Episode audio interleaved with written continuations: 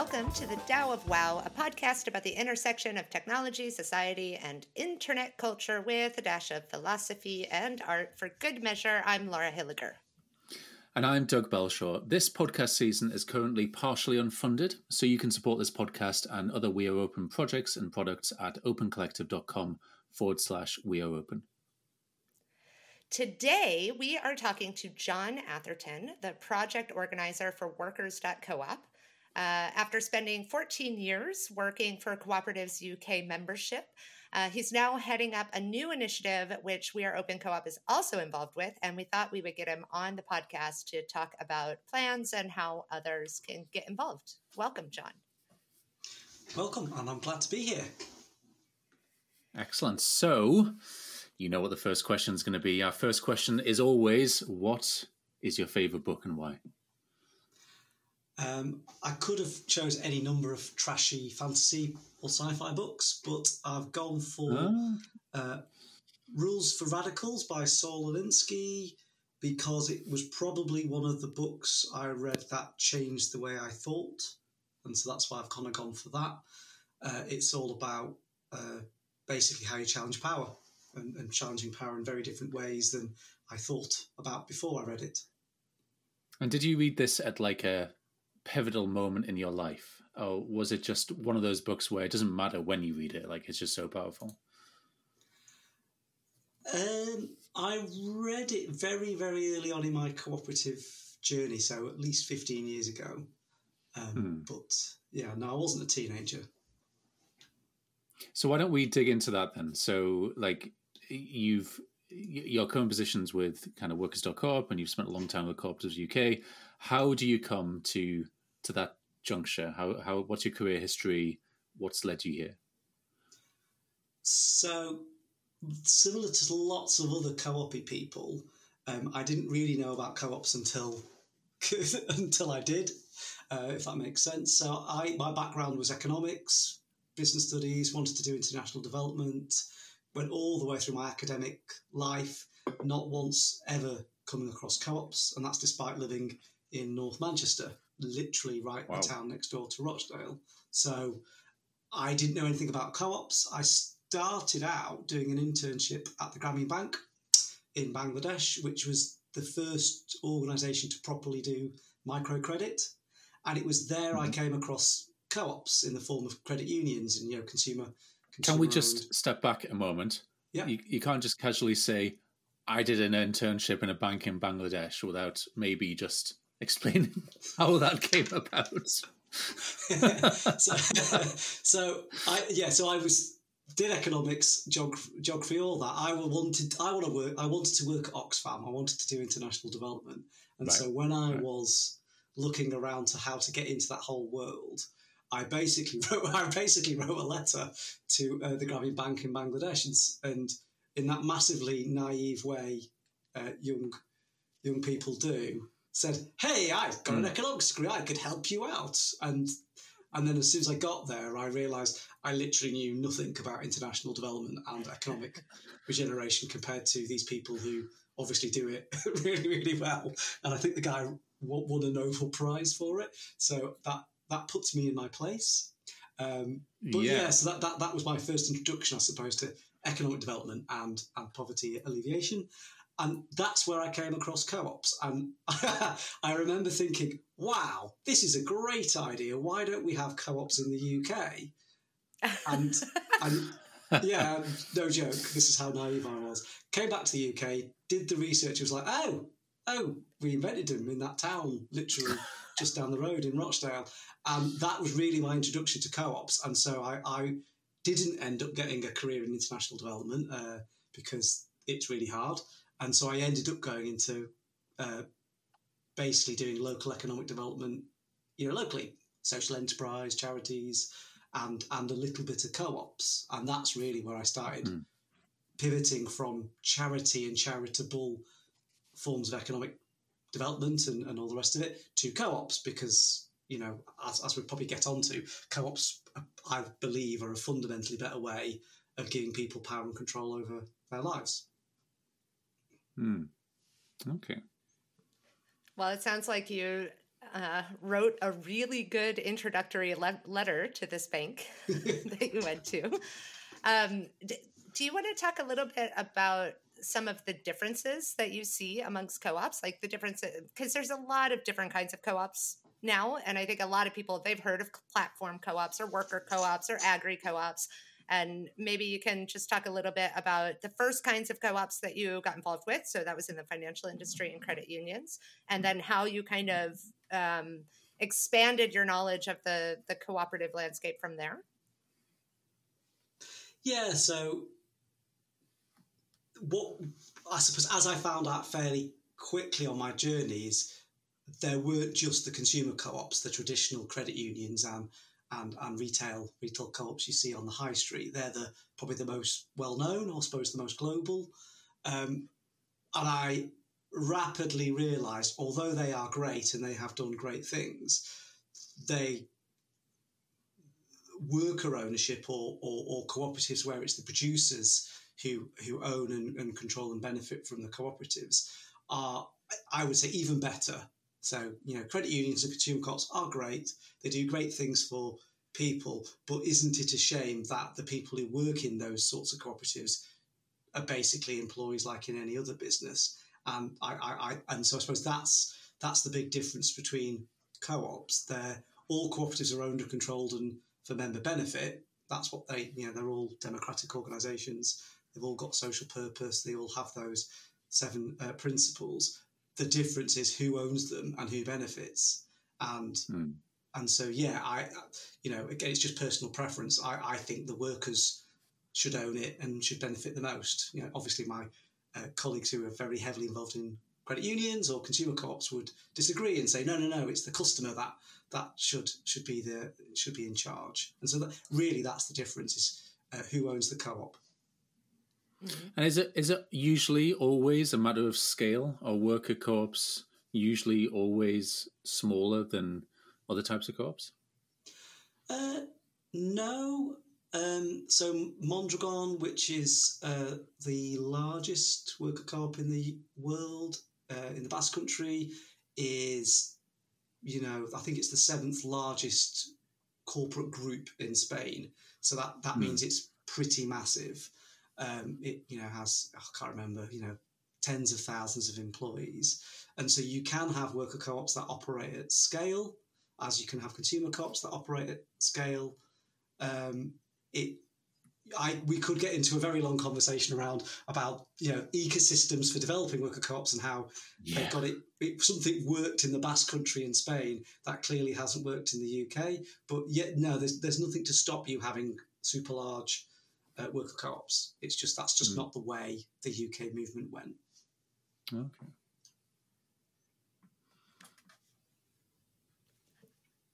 Do you want to talk a little bit about um, what? So you're currently you're working with Workers.coop, which spun out of Cooperatives UK, um, and maybe you want to talk a little bit about why the the spin happened.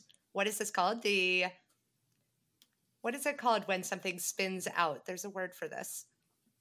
In German or in English? Yes, in German. That's what I'm looking for. well, I'm not sure that German word is going to be so useful for this conversation, but um, yeah. So it it planted is that the word in English? Planted?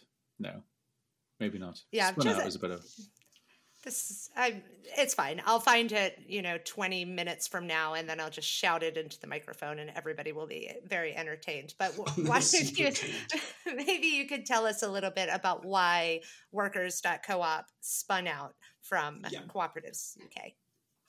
So the the slight back history, because uh, I, I, love my history, is uh, t- back in the 1970s.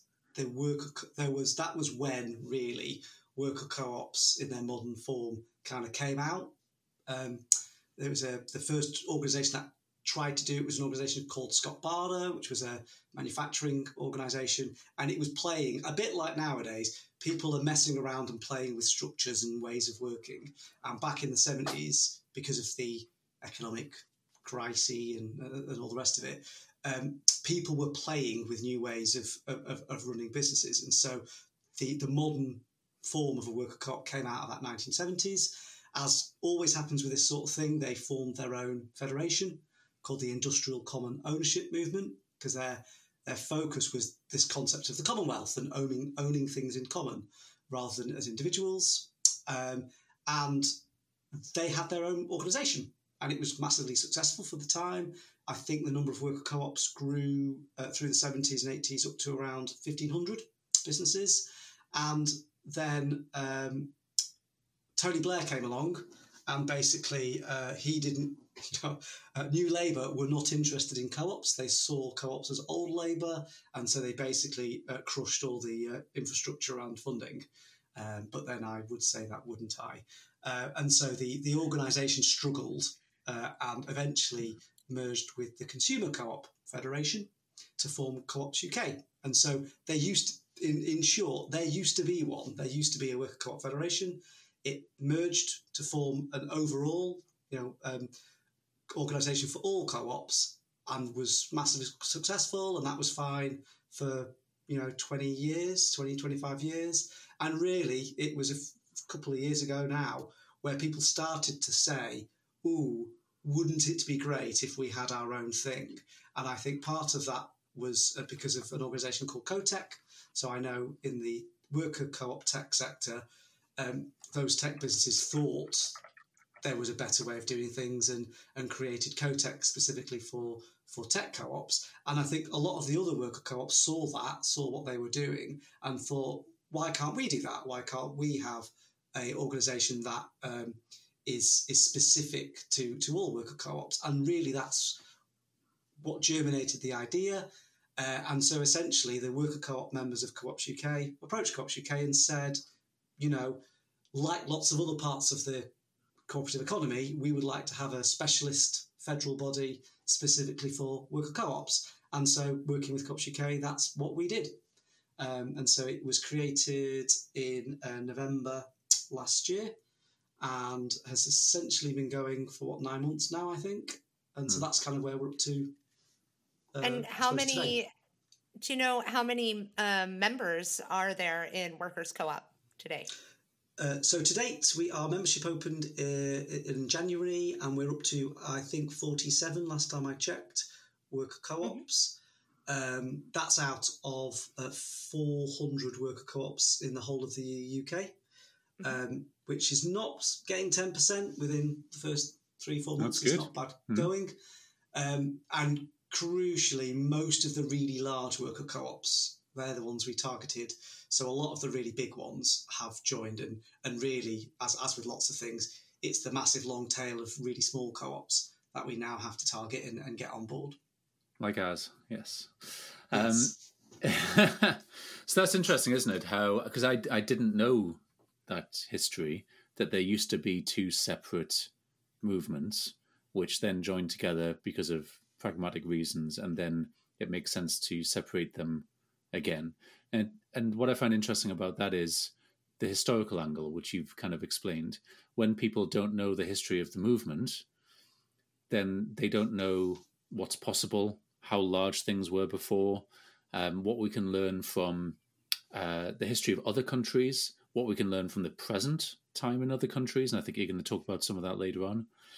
But um, yeah, otherwise, you just take, you know, when I say I'm part of a, a co op to other people, the two touch points are obviously for the people in the UK the co op food store and the co op bank. And the co op bank isn't even a co op, is it? So it's it's a very bizarre situation.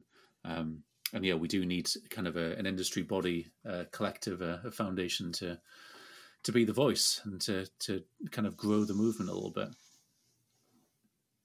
Do you find that um, co-op washing is a thing actually in the uk you just mentioned that co-op bank isn't actually a co-op and there's a lot of like you know i have a background in open source. There's a lot of what we call open washing. OpenAI is the uh, most modern example of open washing. Do you find that there's a lot of co-op washing? Is that even a term? So the, now. Yeah, the, the so the co-op bank example is a I'd say more of an aberration than a than a, than a pattern. Um, so it Okay. it used to be so in the UK you can't actually set up a bank as a co-op. legally they have to be PLCs. And so it technically mm. was a subsidiary of the largest consumer co-op.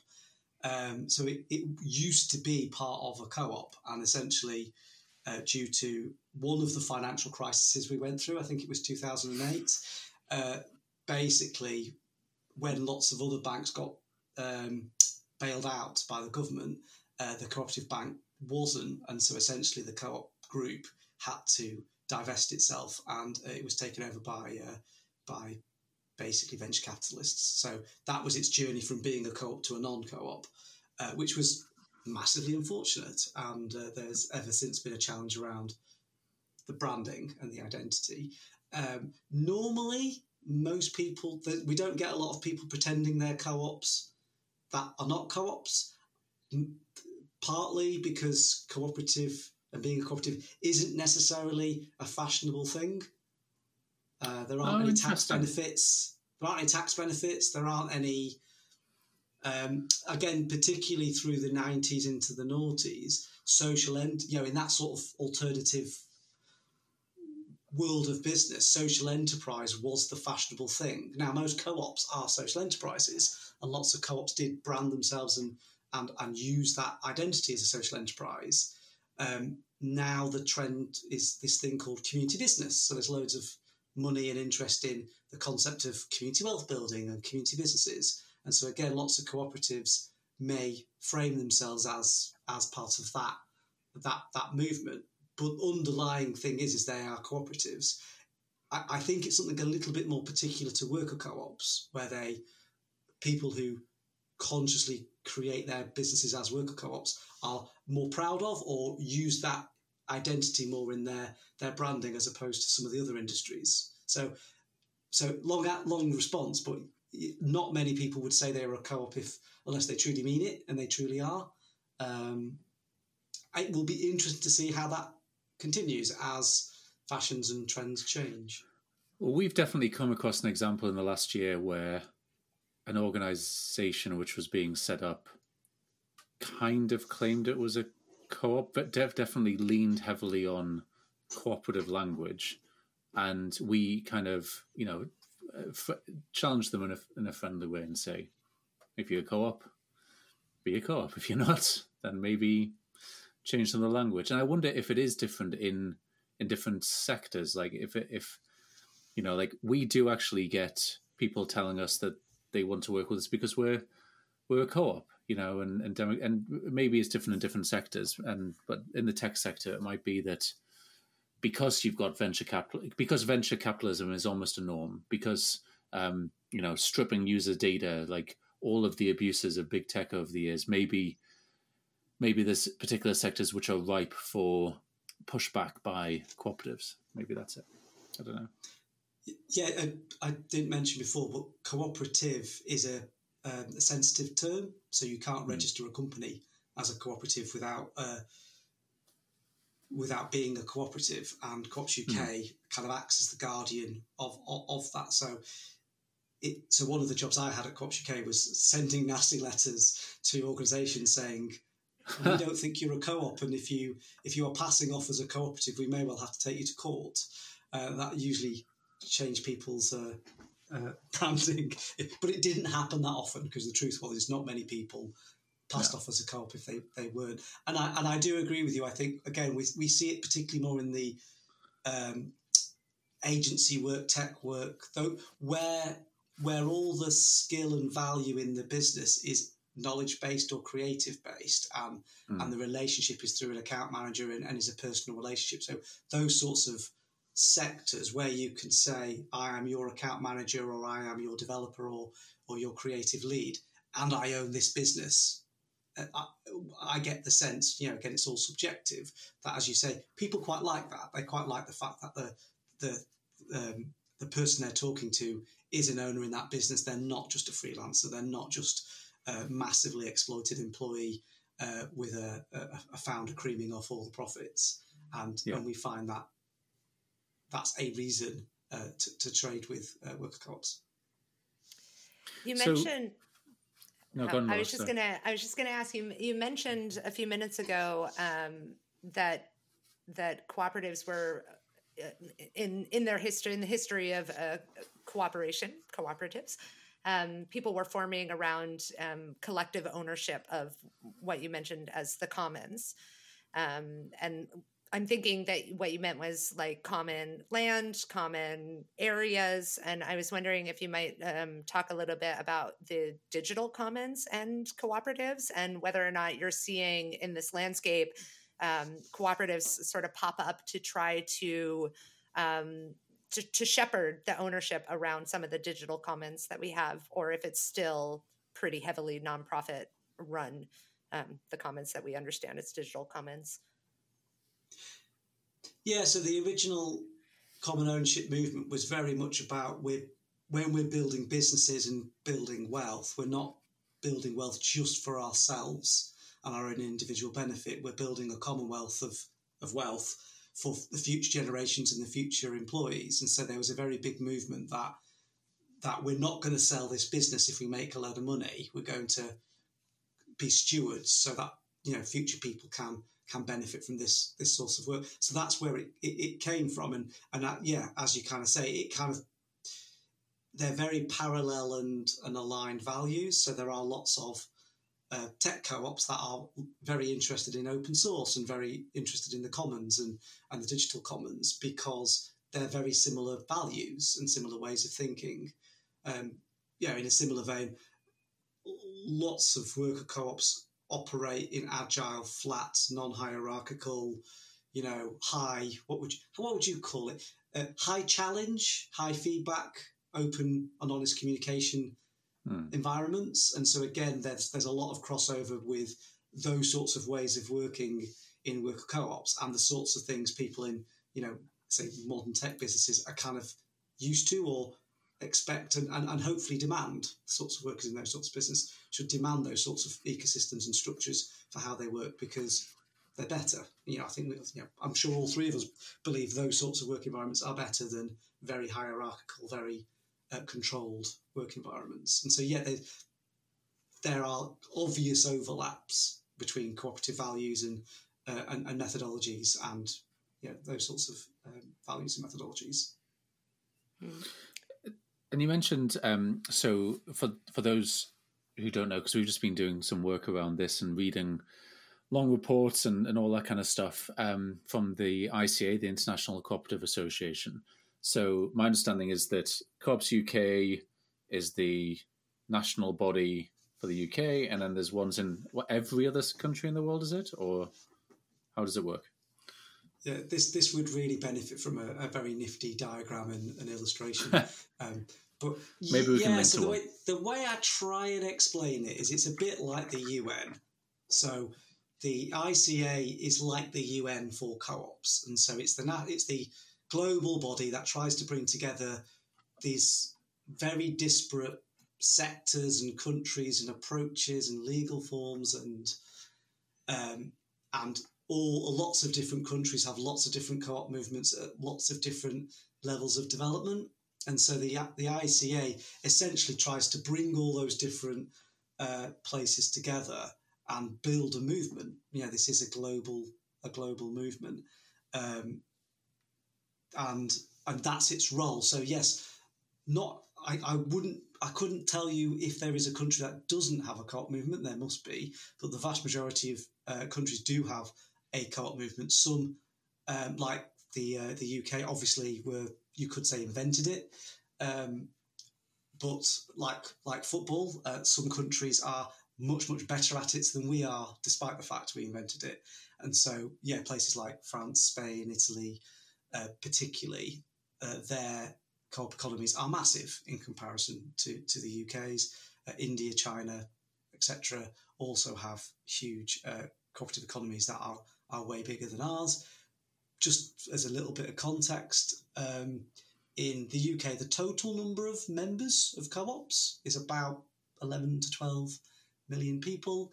Uh, in India, there is one co op out of the many hundreds of however many uh, that has 50 million members in it just on its own. So they have one co op. That's what, three, three or four times the size of the entirety of the members involved in the UK co op movement. Uh, and that just gives you a sense of the scale elsewhere. Um, given given the scale of the cooperative economy and the co-op movement globally, given that scale, why do I continue to feel like this is like a, a, little niche industry? Why why is it why is it so hard for why do we so often meet people who are like, What co-op? What are you talking, huh? Like what what's the deal there? Can you can you help me understand why why I feel that way? Or am I just like massively misinformed and um it's not niche at all? It doesn't feel mainstream, is my point. Yeah, so in the in the US and the UK, it's absolutely not not mainstream um, because we went down a very different economic development path. Um, so yeah, so so for example, I don't I couldn't give you the whole figures. It's worth people googling if they're interested. But there's about seven thousand co-ops in the UK. Uh, there's about forty thousand in in Italy, um, for example. Mm. You know, so they're just a different level of scale. Um, in the UK, we would really stretch to say we are like 0.5% of GDP. Yeah, whereas in uh, lots of countries, you're talking one, two, three, up to five, six percent of GDP. Um, and so it, it's more that you know the Anglo-Saxon way of doing business didn't go down this line. Uh, you know, so again, uh, similar in the states as the UK, the the legal structures, uh, the tax uh, ecosystem, the development funds, the you know government uh, infrastructure just isn't there for co-ops. So there's there's no there's not many co-ops. Whereas in some countries like Nepal, for example, co-ops and co-ops are written into the constitution of the country, and that's how mm-hmm. important it is to to uh, the Nepalese. And you know that's just one example. Um, so then, yeah, there's about three million ish co-ops worldwide, uh, with about a billion members worldwide. And so, mm-hmm. yeah, in some countries, you know, it is much much greater than it is in the UK. So yeah, it basically it's because we're just capitalists in, in the UK. That's you know, and have that history uh, and don't and so it's, that. It sounds like it's like it's sort of a, a Western understanding of co-ops because I live in Germany and there is a business form for cooperatives, but it's not that common. Like they, they're, it's not a I would have to look up what the percentages are, but if you are organizing a business in Germany, you have to talk to the very special experts to get to the point where you're actually going to form a co op, even though it is a legalized form. Like people just don't, you know, it's well, just it, not a common. It's like when we set up our co op. So John Bevan and I talked to Siôn Whellens, and he was like, "Well, there's about 80 different ways you can set up a co-op. There's no actual co-op form, um, you know, yada yada yada." Whereas, you know, as I I'm learning and explaining to other people. Um, as John as John Atherton said, in, in, lots of countries, and as you can find in Germany, there's there's places where you can press a button to set up a co-op, which is an enabler, I guess, um, mm. of the cooperative movement in a way that not being able to press that button isn't.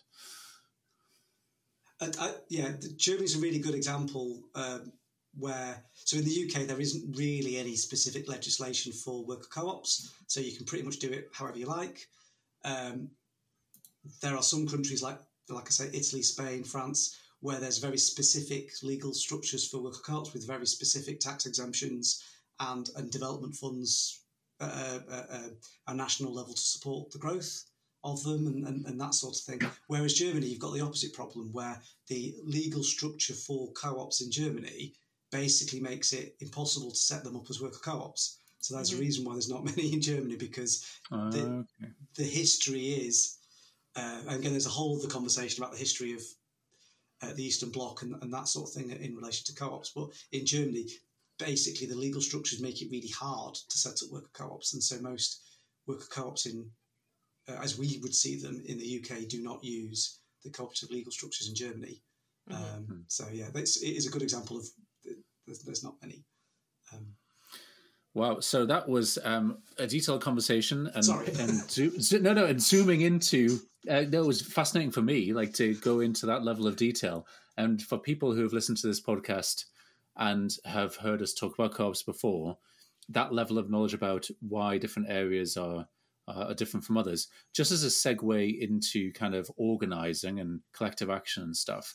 Um, you put in the notes about Emilia Romagna um, and just how different that is, you know, as a particular region of Italy. Um, and just maybe you could explain about how, you know, why they're different, um, the GDP, all that kind of stuff. And maybe we can use that as a segue into, well, is that just a quirk of history or can you actually organize around specific things to get that level of, of impact? Yes, that I was thinking of that in the context of where we want to be, and so obviously we've created this this new federation. Um, there are 400 worker co-ops in the UK, uh, which is not not a lot, you know, to be to be uh, uh, uh, euphemistic about it. Um, and so the goal of the federation, the Worker Co-op Federation, is to grow uh, a lot more worker co-ops, both in quantity, quality, and scale. So that that's our ultimate goal. Is yes, we've got 400, but you know we want 10 times that, 100 times that in, in, scale. And so I looked to places like Emilia Romagna in Italy uh, as as inspiration. And so. Uh, where do we want to be? Well, in, in Emilia Romagna, 30% of the GDP in that region is cooperatively owned and so so they basically have 30% of the economy. And so what's my ambition? Well we're never going to turn the entirety of the uk economy into uh, cooperative ownership but 30% that that would be a nice ambition to get to eventually. Um, mm. and so it is possible elsewhere. It does happen. Uh, and so i suppose why should we not think big in the uk uh, so that, that that, that's that link in really. So yeah just if you want. So I suppose a bit more detailed. How did they do that? So they have really strong infrastructure organisations. So to your point, if someone wanted to set up a co-op, it's dead. Well, setting up a business isn't easy, but setting up a business with advisors, support, development funds, uh, lots of other critical mass of similar businesses nearby, and all of that ecosystem makes it slightly easier than if you are uh, you know alone. And so so some of this is about having the ecosystem to support worker co development. And then by the nature of having a really good ecosystem then people want to do it because it is easier it is more well known they can see success and they want to follow success. And so that's how it's been successful in uh, in Emilia Romagna and uh, in Italy more generally because both the government have supported it uh, there's been some really good, strong infrastructure organisations, um, and that critical mass means that more people do it who wouldn't wouldn't otherwise even consider it. Uh, and mm. in a way, we have we're starting from a very very low uh, base in the UK. Yeah, some interesting things in that article about um, cooperative crowdfunding and capitalization, um, and about uh, it says uh, undistributed profits that were set aside in indivisible reserves would no longer be subject to corporate tax. And again, without getting into too much nitty gritty, although, hey, it's our podcast, we can do what we want. Um, it's interesting to talk to people. And as I say to Laura, I often talk to, you know, parents on the side of football pitches, watching my kids play football and stuff. And when it inevitably gets around to, and what do you do? Um, once they get beyond the the first few questions and you're getting into like so co-ops how are they different? The indivisibility of of profit surplus whatever you want to call it is fascinating to them. The fact that it's not just a big boss sitting on top of a pyramid extracting all the wealth like you said before like blows people's minds. Um, and it sounds like it was important in this uh, particular italian region as well. Yeah, so um, I suppose just to give a, a, a, some practical things they do, they they lobbied the government to change the law. So if you are made unemployed, you can roll up your unemployment benefit with loads of other people and use that rolled up unemployment benefit to set up a new business together. Great, that's yeah. a great way to get some capital into your business. And yeah, uh, they have a, a, another bit of law that says what I think it was one percent of corporate tax. You, you know, so if you're paying corporation tax, one percent of it is top sliced away, and rather than going to the tax man, it goes into a development fund for corporate development. So it means they're not getting any better tax treatment than than private sector businesses, but it does mean you know a huge amount of over the whole country of uh, cash is going into specific development funds to specifically support co-ops. And so they're just some really practical things. So when people say, well, why aren't there more uh, worker co-ops in the UK? It's quite easy. We don't have very good laws. We don't have any government development support. So it's no wonder it's a surprise we've got as many as we've got to some extent. Mm. Um, yeah, and it's it's funny, isn't it? Like this morning, you read the news. Um, so we're recording this in in what the middle of of May. Um, another um, rail franchise has gone um, has been renationalised because you know the the private the private industry hasn't hasn't worked, and a, a lot of what we consider to be simple market forces, so the oil and gas industry, supported by I think it was worked out this week a trillion dollars of government subsidies. So it's not like businesses exist outside of a vacuum of government investment and encouragement and policy. Like, and, and so I wondered to what extent, I know you've talked about this in conversations that we've been in elsewhere, but to what extent it's early days for workers.coop, but to what extent there's a political pressure policy arm of all this? Yeah, I, I think uh, when I'm thinking about how we build our federation, I, I, think we have to build it with our people in mind. So the whole the whole concept of what we're trying to do is to empower the people already within worker co-ops to be better worker cooperators, to run more effective worker co-ops that are more successful, that make more profit, that show the success, but equally allow those worker co-ops to grow and succeed and give back to the movement. And by starting there, then you can propagate out. And so once we have more success stories, more competent and successful worker cooperators and worker co-ops, then then we, I believe, and, and the other kind of founders believe, that is how we get change, and we and you grow and succeed by showing success, because um, people will go, "Wow, We Are Open. They're a fantastic business. Why are they fantastic? Oh, they're fantastic because, well, in part due to the fact that their workers are empowered and blah blah blah.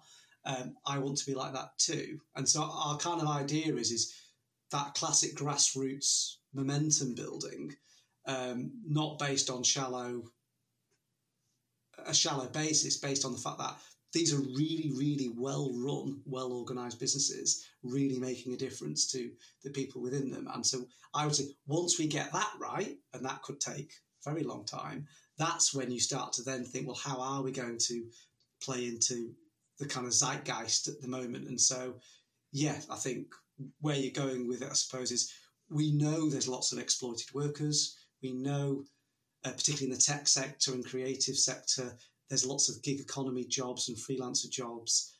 And the sorts of people doing those sorts of roles are absolutely ripe for conversion, really, for want of a better term, into worker cooperators and and that and you know i believe that sort of approach to business will only get worse i think we're only going to be even more leaning into where larger businesses are outsourcing to freelancers and gig economy workers and so i don't think that trend is going away i think at the moment and you alluded to this before at the moment someone who's really annoyed with their boss or feeling really exploited as a freelancer or gig economy worker. At the moment, we know there are you know potentially millions of people like that in the UK, but at the moment there's no route to get that person from, you know, I'm really annoyed to there is an alternative. And I think that's where the Federation needs to work out how to make that gap and, and, and fix that gap and say there is an alternative. It's called worker cooperation. Come join us.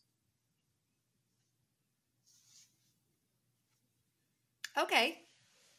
I'm in. I'm convinced. um, do you have any, you know, for for people who are feeling that frustration um, and you know that that they're exploited? Do you have any like first step tips uh, on getting involved in the co-op movement? something that you know the freelancer who happens to be working uh, right now listening to this podcast and saying i am so annoyed with my boss what what do they do first what do they do first um, i suppose they need to think about like any business potential business is uh, what do you do what what value have you got can can you convert your your labour into a valuable business, into a business idea? Uh, can you do it with the colleagues you already work with, or are there other people uh, nearby in the industry that you get on with, you share a, share values with? And that that spark, because worker co-ops are all about personal relationships, mm-hmm. and you know building that that that team of people that you you align with for for whatever reason. So that's absolutely the start. You know, it's uh, unfortunately you can't set up a worker co-op as an individual. That's uh, pretty pretty hard. Um, you have to be have to be a, a group. Once you've got that, um, what I would say is you could get in touch with our federation, workers.coop, and uh, we're about to launch. Whether we have launched by the time the uh, podcast goes out, but we are about to launch something called Co-op Conversations, which is essentially an opportunity for anybody who's thinking of setting up a worker co-op to have a conversation about it with a, an existing person from a worker co-op who's kind of been there and done that. And really, that that conversation could be ex- exactly that that starter. You know, what do I do first? Where do I go? Uh, what even is a worker co-op? Uh, and so we're hoping to launch that soon because yeah, we recognise it can be scary, and really that first conversation just needs to be encouraging and say, "You can do this. I did it," sort of thing. So yeah, yeah obviously check out our website. yeah that's one of the you know one of the uh, principles that cooperatives follow dear listener um, is this idea that it's part of our responsibility to educate other people about cooperatives about the cooperative movement and um, cooperative conversations coming soon uh, is a good opportunity to get involved with people who have been members of co-ops who are thinking around how do we push the movement further? How do we get more people involved? And um, how do we show solidarity to workers rights? Okay so um, we could talk about co-ops all day i think but um, we have a um, whole season about them so. We do. Um, it'll be good to get you back on actually john maybe in like six months or a year's time to see see where we're at you know, once all these things that we're working on have, have been launched, once a bit more buzz, once there's been the first events, that kind of stuff. Because it's easy to forget how early in the journey all of this is, really. Um, but where can, if people want to find out more about you, want to connect with you, we've already talked about workers.coop, which people can type into their favorite browser and find out more about that. But if people want to find out more about you and your journey, maybe ask your specific advice as a co-op advisor, how can people connect with you? Uh, probably best on LinkedIn, I suppose, if you can put uh, if you have notes for the, the mm-hmm. podcast. Mm-hmm. Yep, yep, yep. Um, yeah, or my email address is john at workers.coop. So by all means, get in touch. Awesome.